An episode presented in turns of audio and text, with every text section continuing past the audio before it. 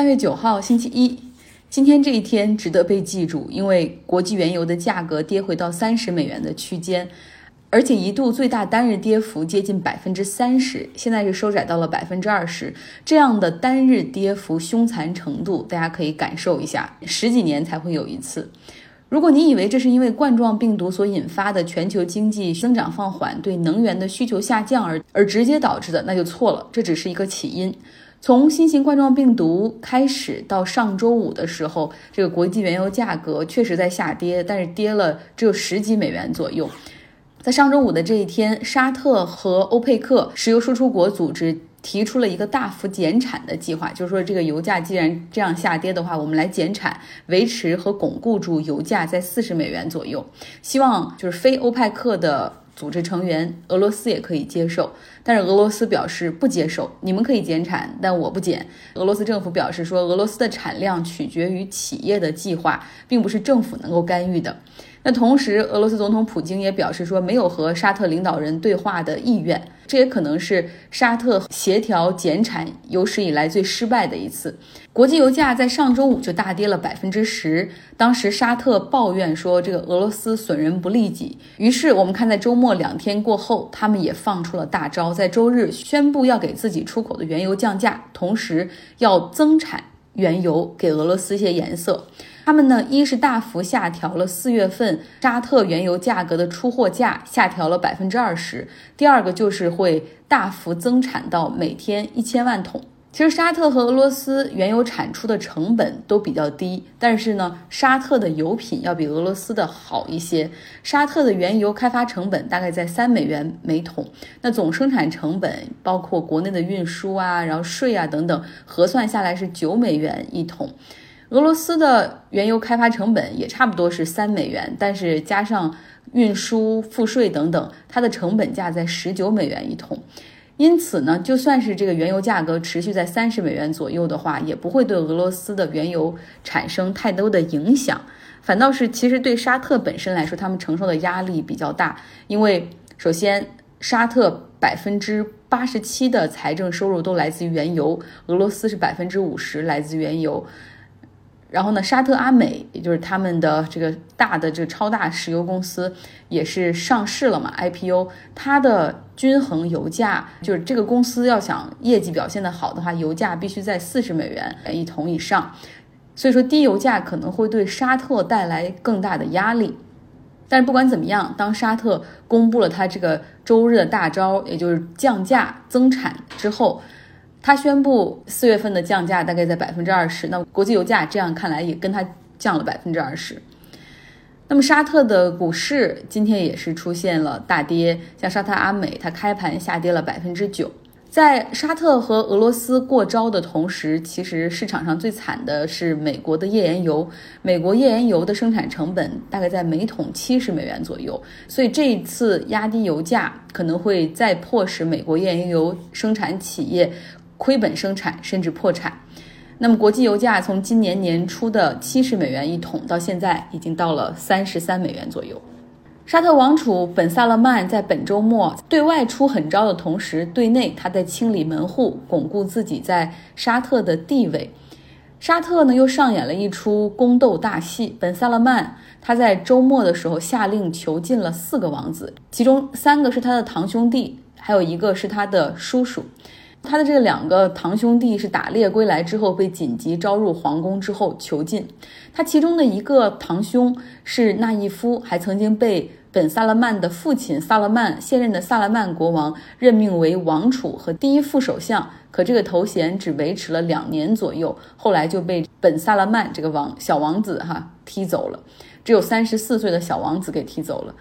那看来，当时任命这个纳伊夫其实只是过渡的一步棋。沙特王位继承一直都是哥死弟继啊。萨勒曼当国王的时候，他已经八十多岁了。他刚上任的时候，当时的王储是前国王的儿子阿卜杜拉，所以说他先是用这个纳伊夫，他是阿卜杜拉和萨勒曼就这两位国王一个弟弟的孩子，但他当时呢已经五十五岁了，而且在王室众多王子中是颇有威望，然后能力也很强，所以选择让他先来担任这个王储，哈，算是权宜之计，过渡一下，只是为了赶走阿卜杜拉的儿子。但是现在呢，三十四岁的本萨勒曼，他的权力越来越稳固了，于是开始清除所有对他能有威胁的人。其实沙特作为一个王国，国王长期以来的决策都是依靠就王子们哈，就一些核心圈子里的王子们来小范围的这种民主，然后多听这些小这些王子们，有的可能是他的弟弟，有的可能是他的儿子或者侄子，听这些王子们的小范围民主来达成共识，推动一些决策。就是因为过去的这种王位继承是兄死弟继，所以让很多王子都成为了这个决策圈子里的 stakeholder，就是很重要的那种可以发声的人。但是现在呢，萨勒曼国王让他的爱子很年轻的这个本萨勒曼来继承王位的话。后者的做事风格打破了这种统治阶层内部的民主，就所有对他有威胁的人，他都可以把他铲除掉。像之前前国王的儿子阿卜杜拉的儿子，他担任的是国防部长。这个本萨勒曼他上任之后，把前国王的儿子从国防部长这个要职上撤掉了。还有一个王子，过去是掌管沙特主权投资基金的。然后这个本萨勒曼也轻松的把它撤掉，然后换上自己的人，排除异己的过程中，难道没有遇到太多的反扑和障碍吗？其实肯定是有的哈。他集中权力的过程中用的是一张反腐牌，他把很多王子，大家还记得吗？两年前的时候关到了丽兹卡尔顿酒店进行数月的调查，他手中掌握了一些他们是如何利用自己的王室头衔和在政府里任职的头衔获取利益的。用这些证据威胁他们交出权力，这就是本萨勒曼他集中权力的一个过程哈。不管怎么样，这个周末他相当的忙活，对外对抗俄罗斯普京，而对内又囚禁了四个王子。说说俄罗斯吧，俄罗斯和土耳其达成叙利亚停火的协议了，在上周五，普京和埃尔多安谈了五个小时四十五分钟。大家都知道，虽然现在签了一个停火协议，但这也只是暂时的，实际问题没有解决。叙利亚方面还是希望收复失地，而土耳其呢，还是力挺当地的反政府武装。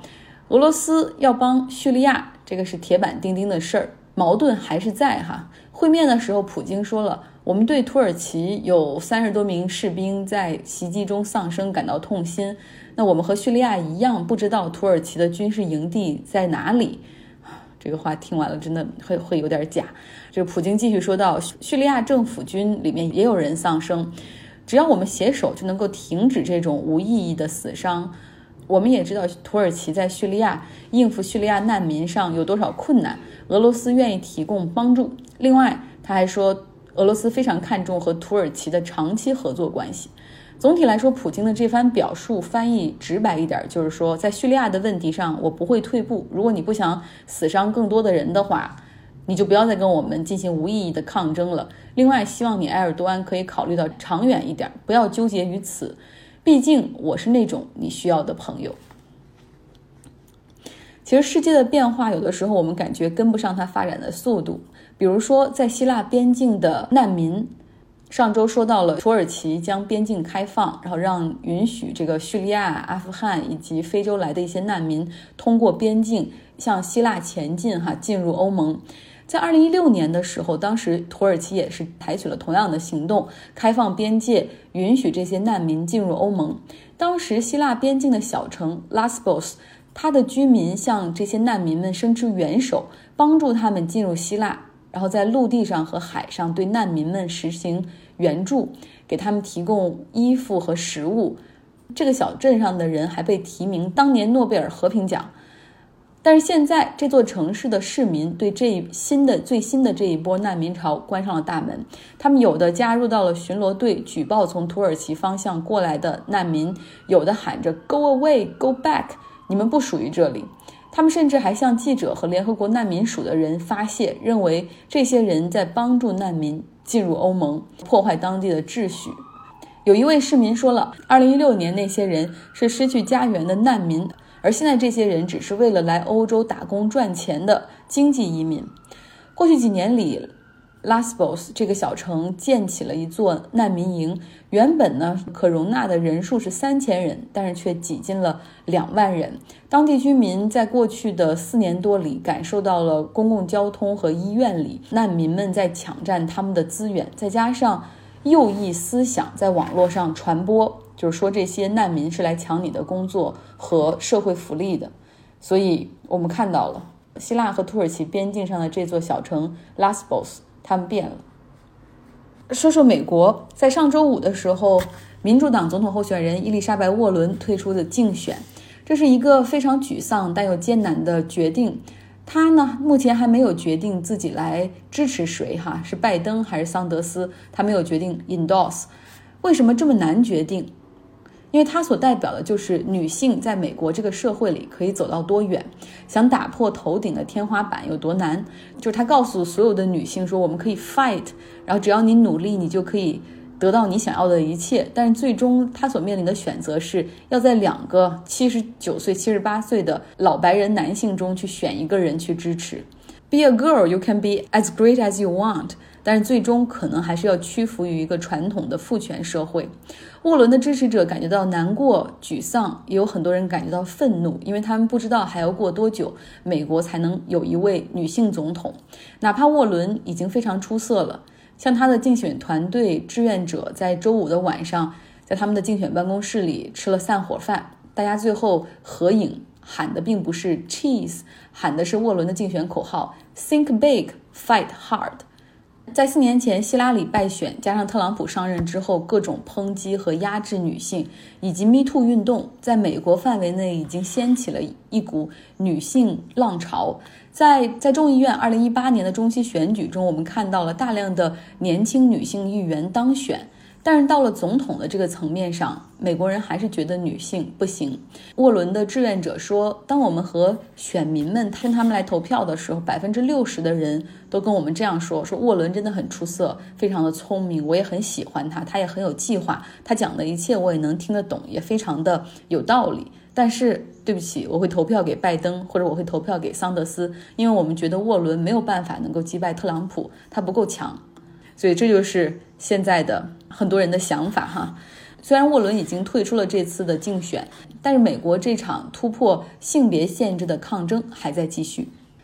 在英文里有一个词儿叫 patriarchy，也就是父权社会、男性主导的社会。所有的 decision making 就是做决定的人，不论是在家里还是在公司里或者社会上、政府里，都是男人，